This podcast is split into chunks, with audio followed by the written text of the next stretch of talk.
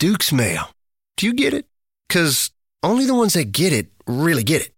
Your friends get it. Your mom gets it. Your grandma gets it. Your neighbors get it. Sometimes the dog gets it. Get out of there. Hmm, what else? Uh, your potato salads get it. BLTs get it. Tailgates get it. And restaurants get it too. By now, even you probably get it. So get it today. Made without any sugar since 1917, Duke's is that little southern something that makes good things better. Get Duke's. It's got twang. This podcast may discuss topics graphic in nature and possibly triggering to survivors. We value the safety and well being of all of our listeners, so please practice personal discretion. Now, enjoy the show. Hey, I'm Paige. And I'm Natalie. We're the hosts of the Murder Diaries podcast. We bonded over tacos and true crime after we matched on Bumble BFF. You know, like any normal millennial using an app to meet new friends. Every Thursday, we upload a new episode. In each episode of the Murder Diaries, we tell true crime one story at a time. One week it's my turn, and the next week it's mine. You still think it's in my head, but I'm walking with the dead. The case I have for you today has twists and turns galore. There's a lot of information to keep straight, but I'm going to do my best to present it as seamlessly as possible. With that being said, there are three things to know before we get into the story. One, it involves Virginia's infamous Route 29, where a number of young women have disappeared from since 1996. Two, there's not one, but two possible serial killers tied to this story. And three, recently the online true crime community has been a buzz because of a major update. We're talking from this month, February 2021. Buckle up. This is the story of Alexis Murphy. I am so ready. It's Saturday, August 3rd, 2013. Alexis Tiara Murphy is a rising senior at Nelson County High School in Virginia. She plays volleyball and is actually set to become the team captain later on in the school year. That just goes to show how great of a player and, well, team player she is. But on this hot summer day, the 17 year old wasn't worried about volleyball or being team captain or her huge Twitter following because let's just say she's been referred to as a media maven, which is such an old person way to say someone's popular on social media, but she had a really big following. And instead, she's preoccupied with her upcoming senior portrait. According to her mom, Alexis was the fashionista of the family.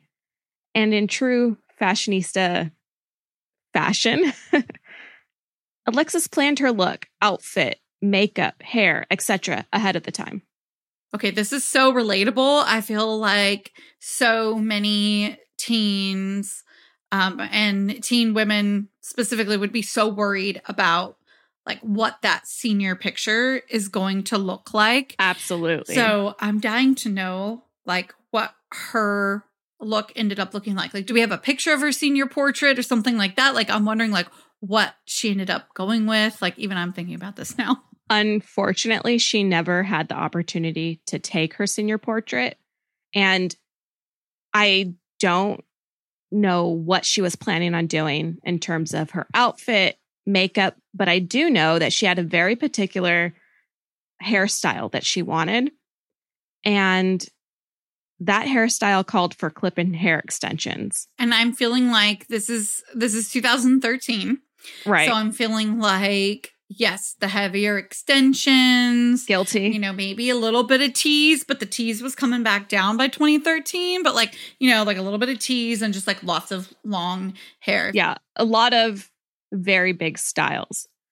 With that being said, she had plans this Saturday, August 3rd, to go to a beauty store and purchase the hair extensions.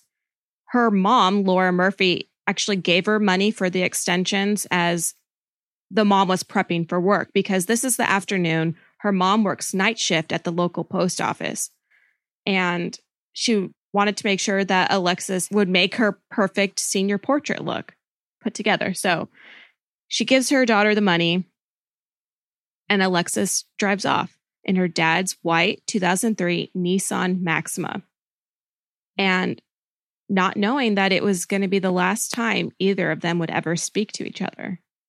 Get more from your store with Safeway's Fresh Pass program and enjoy more services like unlimited free delivery and all your grocery needs. More exclusive perks like 5% off every day on your favorite O organic or open nature items across the stores and more rewards that never expire. Get Safeway's Fresh Pass to enjoy exclusive perks, unlimited free delivery, and more. You can start your 30-day free trial today. Visit Safeway.com slash Fresh Pass for program details. Service available in select areas. Safeway.com slash Fresh Pass.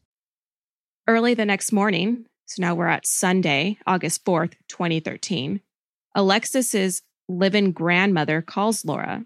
Remember, she's working at the post office for the night shift. And the grandmother explains to her daughter, Laura, who's Alexis's mother, she says, I fell asleep early and just now woke up and noticed Alexis's room is untouched from the day before. And the grandmother believes that Alexis didn't make her midnight curfew or come home at all.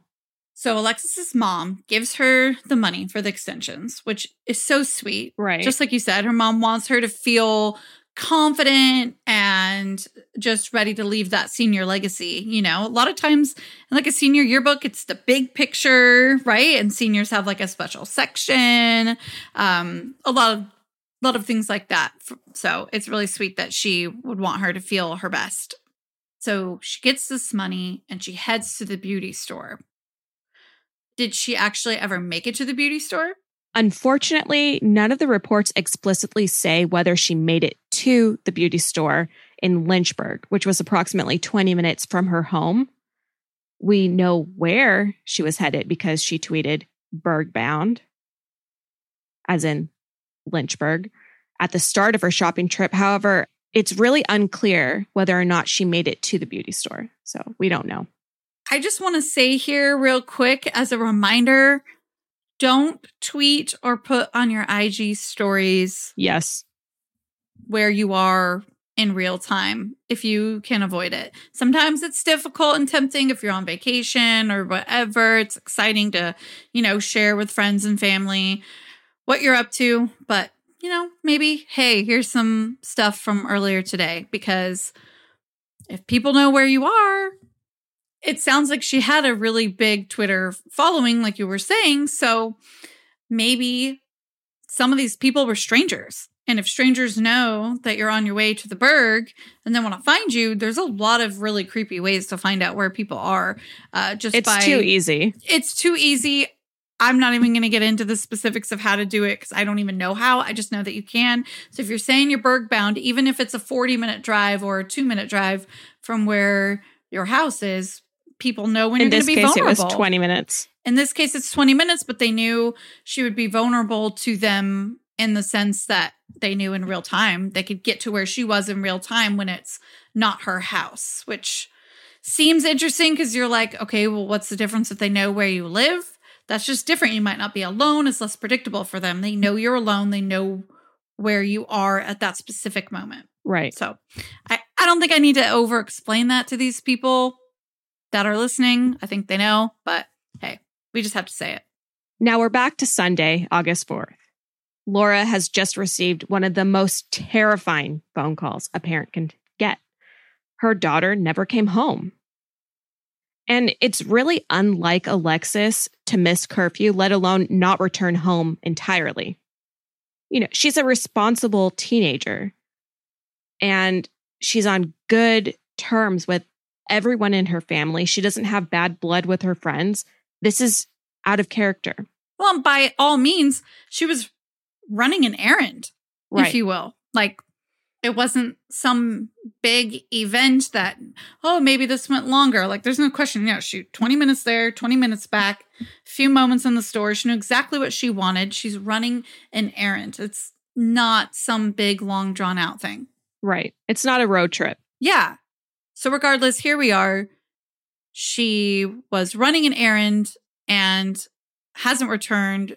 So now her mom is aware. So, what does her mom do next? Her mom frantically makes calls friends, family, acquaintances. Has anyone seen Alexis?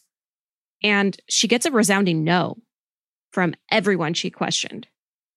Alexis's father at this point tells Laura that his Nissan Maxima was never returned. Remember, she had borrowed it. Mm-hmm.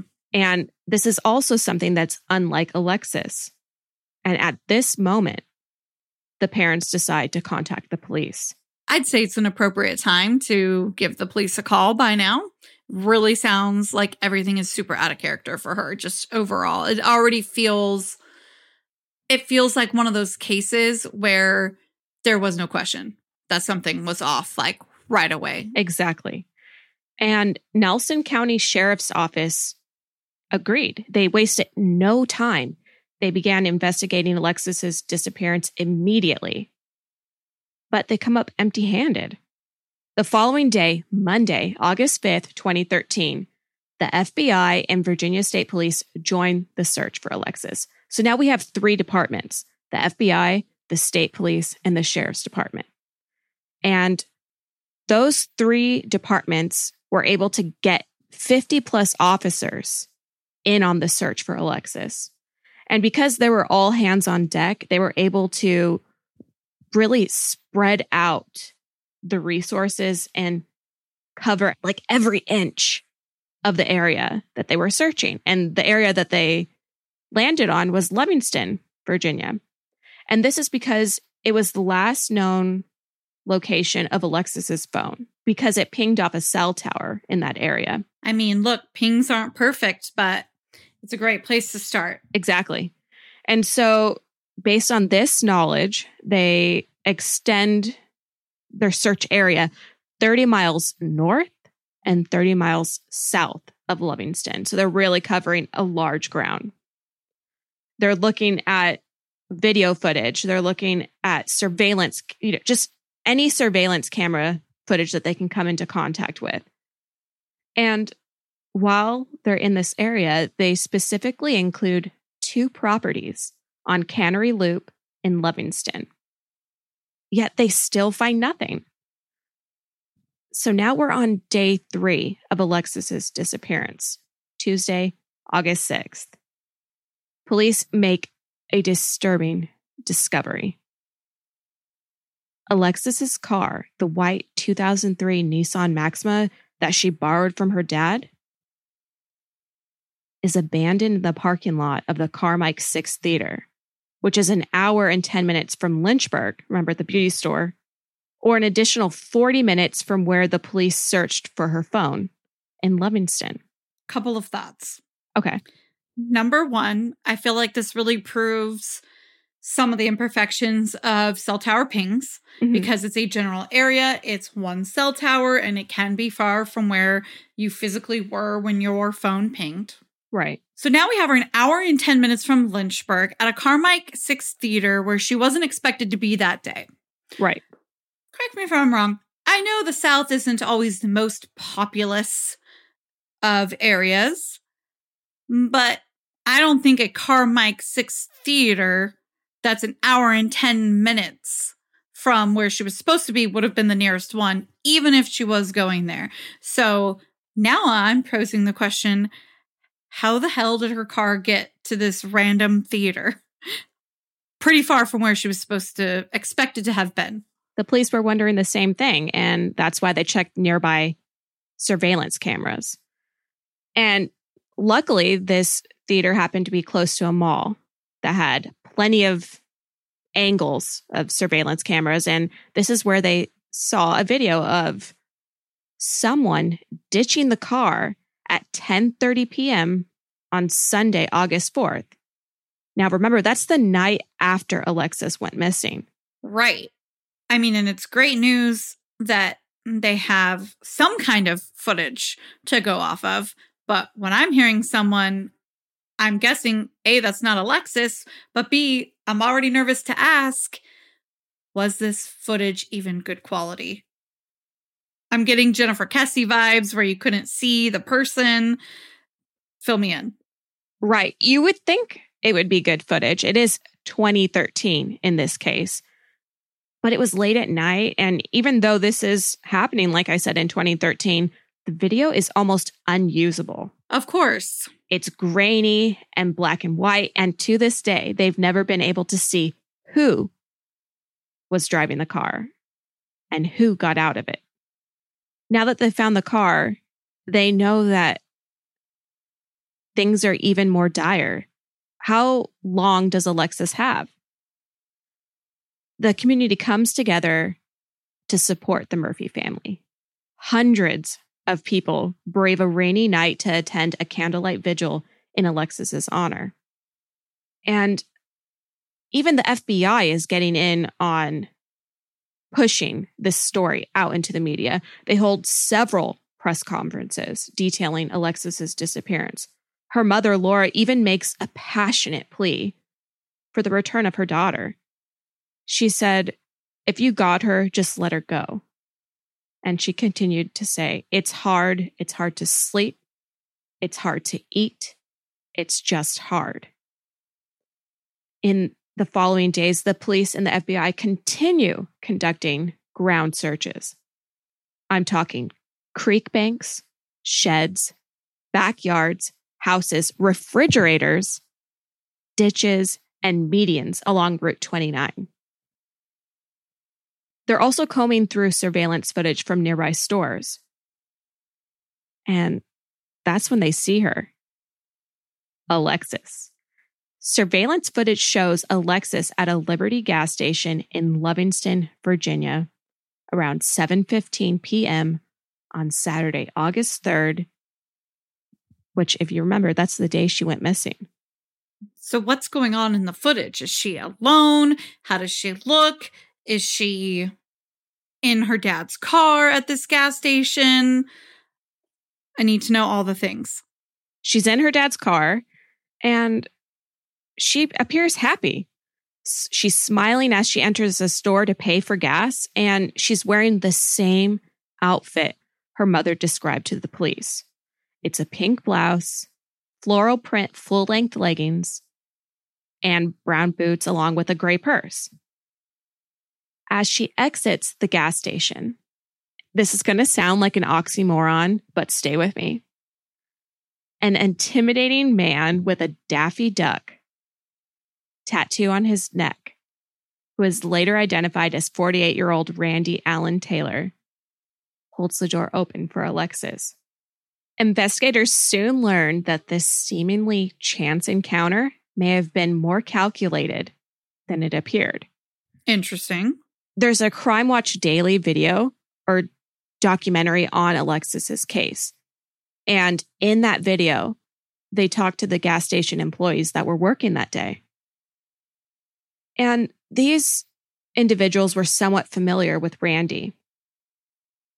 And they went on to explain that they were familiar with Randy because he'd make them feel uncomfortable, but he would also just take his camo suburban. It was a very distinct, unique vehicle, camo. And he'd park this suburban back into a corner of the parking lot and just sit there for hours, smoking a cigarette and watching people walk in and walk out of the gas station. But this isn't just a regular gas station. This was known as a place for people like Alexis's age to hang out after school, to hang out on the weekends. And so it makes you wonder is this man sitting there smoking his cigarette, watching for young girls? Is he just doing it to pass the time? Does he have more insidious motives? We don't know. And we probably shouldn't assume either. Just because someone is creepy doesn't mean that they're automatically a kidnapper, a murderer, or have ever even committed a crime. They're just creepy. Absolutely. Police investigate Randy Allen Taylor as one of the several people who appeared on the gas station surveillance. And they do this because they're doing their due diligence. They're following up with the people last known to be in her presence. Seems normal to me. Right. And wouldn't you know, He lives in a camper on a property off Cannery Loop, the same area they've been searching because that was the last area that Alexis's phone pinged. Oh man, it's not looking good for Randy. No. The police search his camper where they find Alexis's broken nail, her diamond stud earring, and a strand of her hair on his pillow. Did he even clean up after she was there? My God. It's questionable. Randy Allen Taylor is swiftly arrested for the kidnapping of Alexis. But of course, he claims that he's innocent. Of course, he claims he's innocent. However, how does he presume he's going to explain away the fact that in his living space, they have found a piece of Alexis's hair, an earring, and that nail, which uh, zero disrespect to Alexis, that's just creeping me out. Nails are so gross. I've seen photos of the nail. It's it looks to be like a piece of an acrylic nail Okay. that was like ripped. Like it's a Ugh, a large piece of the nail. that would hurt it could so not- too. Yeah. It must have been painful. So after Randy Allen Taylor learns, all right, they found her DNA in my camper. He comes up with a story. And he describes Alexis visiting his house with a black man with long dreadlocks named Damon Bradley. Now, Randy Allen Taylor says that both Alexis and Damon went to the camper to sell Randy Allen Taylor some marijuana. And he says, Look, I'm innocent. When she was in my camper, she was alive. And when they left, she was alive. So I don't know anything that could have happened to her, but when she was in his presence, that's his story. But they were able to poke holes in that lie quickly. Firstly, Damon Bradley had an alibi. He was in Alabama with his father at the time of Alexis's disappearance. And secondly, they know that her cell phone pinged very, very close to his camper, which they eventually found smashed amongst the grass and unkempt weeds all around the area. They they found it within 70 feet of his camper. And perhaps one of the most troubling reasons that they could prove that Randy Allen Taylor had something to do with it was that 30 minutes after Alexis's car was abandoned in, at that movie theater parking lot, he was seen in a nearby Applebee's drinking beer, and then he had to take a taxi home. This puts him right smack dab, basically, at the random spot that her car was found. And I say random again because she wasn't even expected to be out that way. Correct. So now we've got her car in a spot where it wasn't expected to be, and we've got this guy really close to where it was, along with her hair and her nails and a smashed phone near his home. Like, come on. Now we know of three separate instances and three separate locations that they've come into contact with one another. The gas station, he held the door open for her.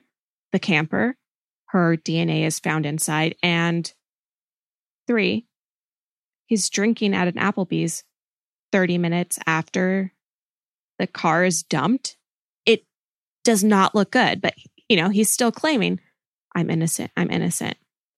Once reports get out about Randy Allen Taylor's story that he's selling to the police about Alexis being there to sell him drugs, her family steps up and says, Look, we're not painting her to be some type of angel, but that's just not Alexis's life. That's not the lifestyle she leads. And we truly don't believe that you're telling the truth. As the months roll on, the community continues to pay homage to Alexis's memory.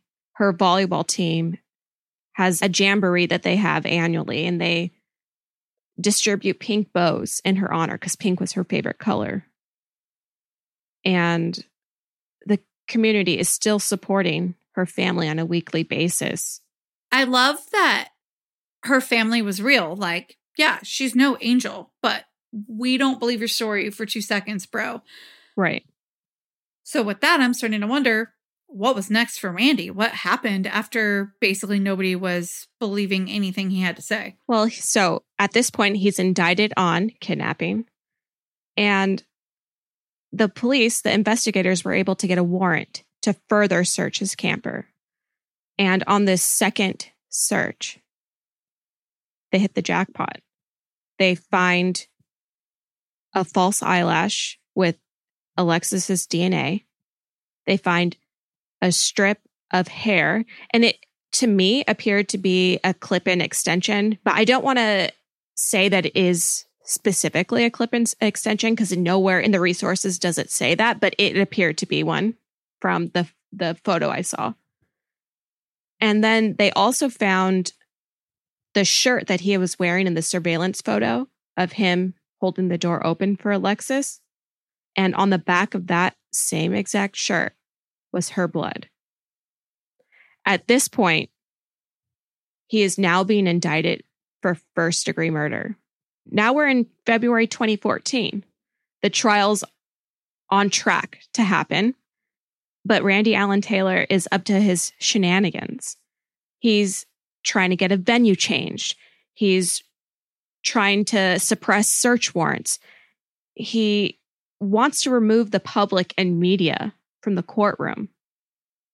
And it just sounds like everything he's doing is to stall or it, it just sounds like a guilty man grasping at straws to me.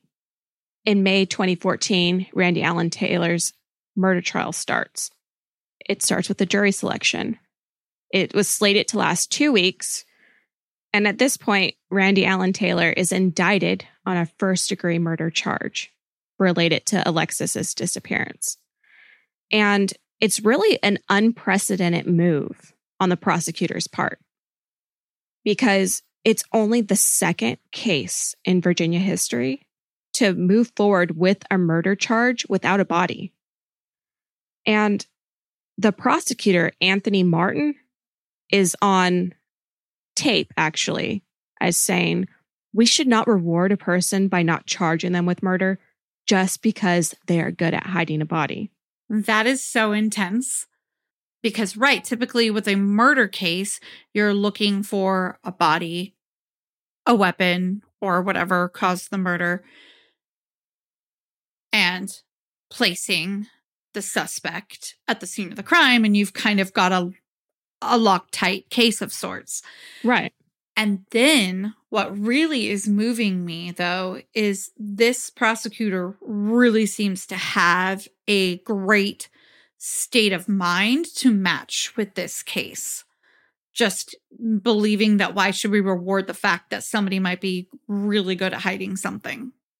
That's counterintuitive if you think about it, right? So it's very moving that this case had somebody who really carried those types of beliefs, I guess I'm trying to say as I trip over a bunch of words, but you get it. No, I totally get it. And I really feel that not only the prosecutor, but the police and the investigators involved in this case put their heart out there and did the best work that they could do to find Alexis and to bring this man to face justice. Well, and that brings me to my next question for you what is happening on Randy's side of this? Oh, girl, let me tell you. Slippery Randy Allen Taylor tried everything he could to stall, to delay, to push back his trial. He wanted to change the venue because he felt that Alexis's case had become too well known in the area. And, you know, that is partly true because like I mentioned at the beginning of the story, she had a large Twitter following and her family utilized that. They reached out to her Twitter followers and they blasted her photo, her story, any news they had about her disappearance, it went out onto the onto the internet. And as a result, a lot of people knew about it. isn't that for a judge to decide? Like, okay, I'll sequester the jury or what have you. Right. Luckily, the the judge denied that request, but that didn't stop Randy Allen Taylor. He then followed that up by filing a motion to suppress search warrants, but the judge wasn't having any of that. He tried again when he appeared in trial at the pretrial court proceeding, and he filed a motion to remove the public and media from the courtroom. And the judge did see the benefit to that. So that was the one motion that was granted. And during this time, the investigators are still searching. They're looking on his property, which technically really wasn't his property. He struck a deal with a family friend in order to stay on the land where he parked his trailer, his camper. He made a deal that he would take care of the land. And that's the land that the investigators are, you know, ATVing, setting search dogs out, doing a grid search. But no additional evidence is found. And now we're in May 2014. The trial is right around the corner. They're selecting juries. And her grandmother went on to say that it was a good group of people and definitely all walks of life were represented. And at that point, they were just hoping to see justice because they knew that things weren't looking good, that Alexis was most likely dead. And they knew that this was what they had to do to bring their daughter justice.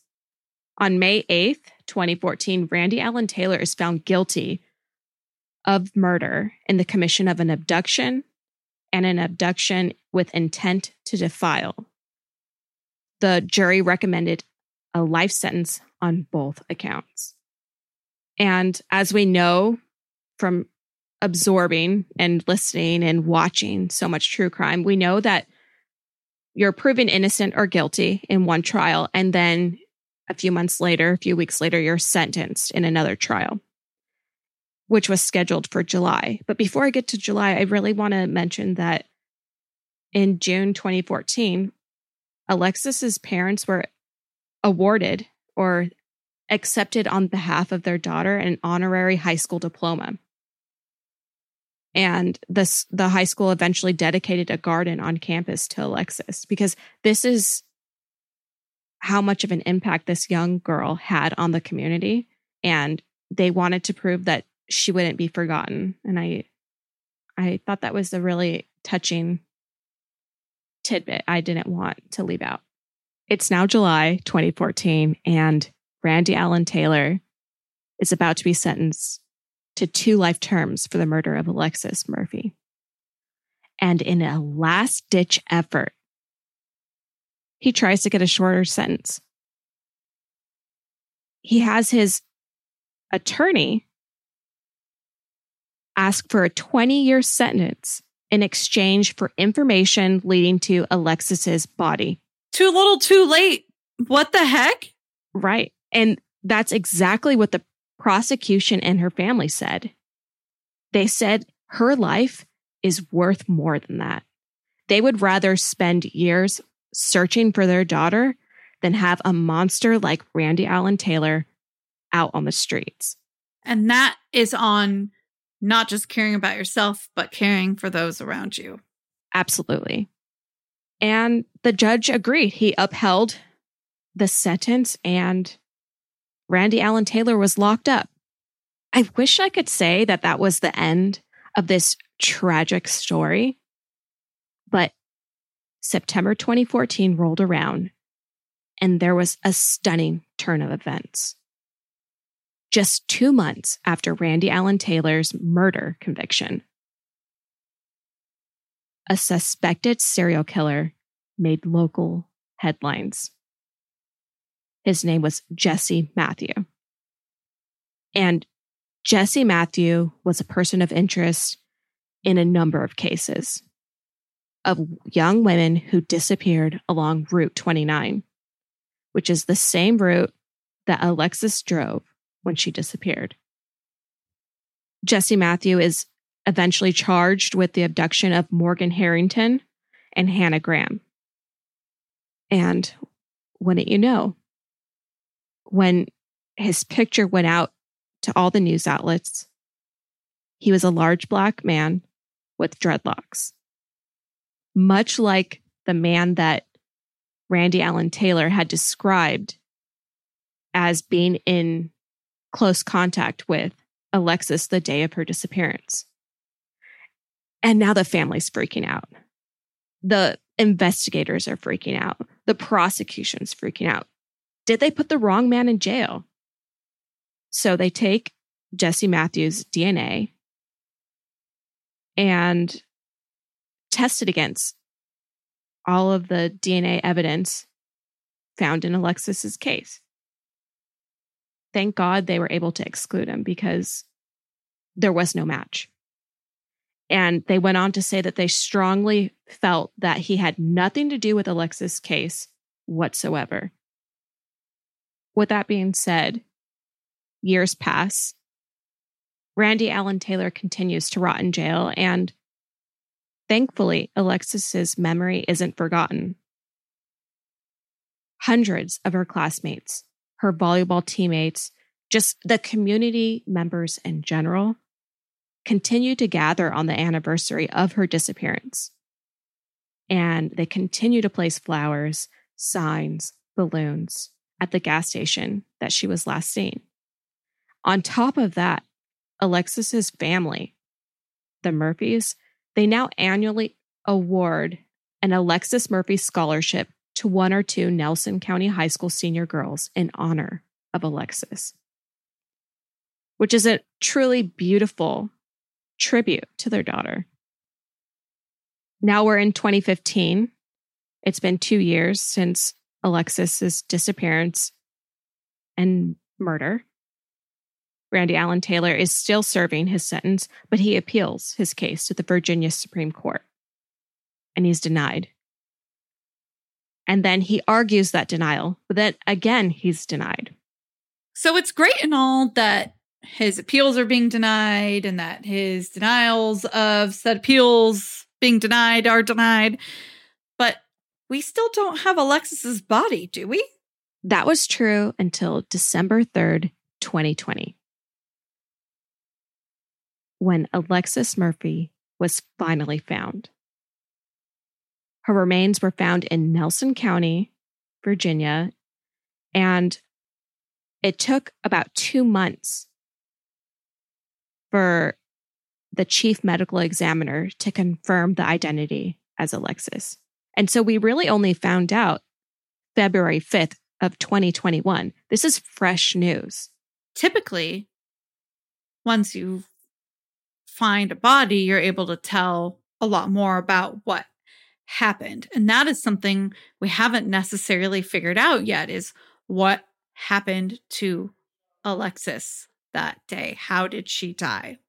We may never know as the public because law enforcement decided that they would keep some of that information close to the vest, at least so close to the release of this information. They want to afford the family some time to grieve this new information they've been given. Rightfully so. But they did acknowledge that they truly believe that this was not Randy Allen's first rodeo, and that's in quotes. They don't think Alexis was the first girl that he ever murdered. And that's what's truly terrifying.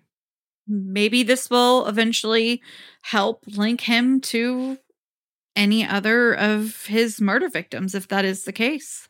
Yeah, here's to hoping. Here's to hoping. And I want to end Alexis's story on a quote, the statement released by the Murphy family to the public after her remains were found. They read Our family is so grateful for the continued love, support, and prayers for Alexis and our family over the past seven years. While we have been grieving the loss of Alexis since 2013, we remained hopeful that she would be found alive and well. Alexis was the fashionista athlete, and joker of our family.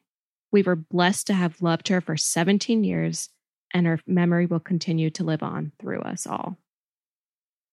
And that's the story of Alexis Murphy.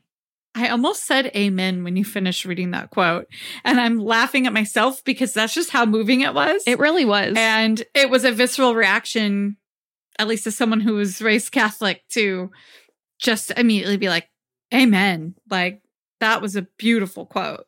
it's just further evidence of the amount of love Mhm. people had for this young girl who was taken too soon by a horrible, evil person. We will have to make sure to keep up with any of the updates as they are released because it sounds like there could be some more information very soon. Agreed. That's going to be it for this episode of the Murder Diaries. Until our next episode, you know where to find us at the Murder Diaries Pod on Instagram, at the Murder Diaries Pod at gmail.com, and the Murder Diaries Podcast.com. And Natalie wants you to do something very important. You know what I'm going to say, but I'm going to say it again like every week. Rate, review, and subscribe. It helps us keep giving you the content you know and love. And until then, Better safe than dead. bye. Bye.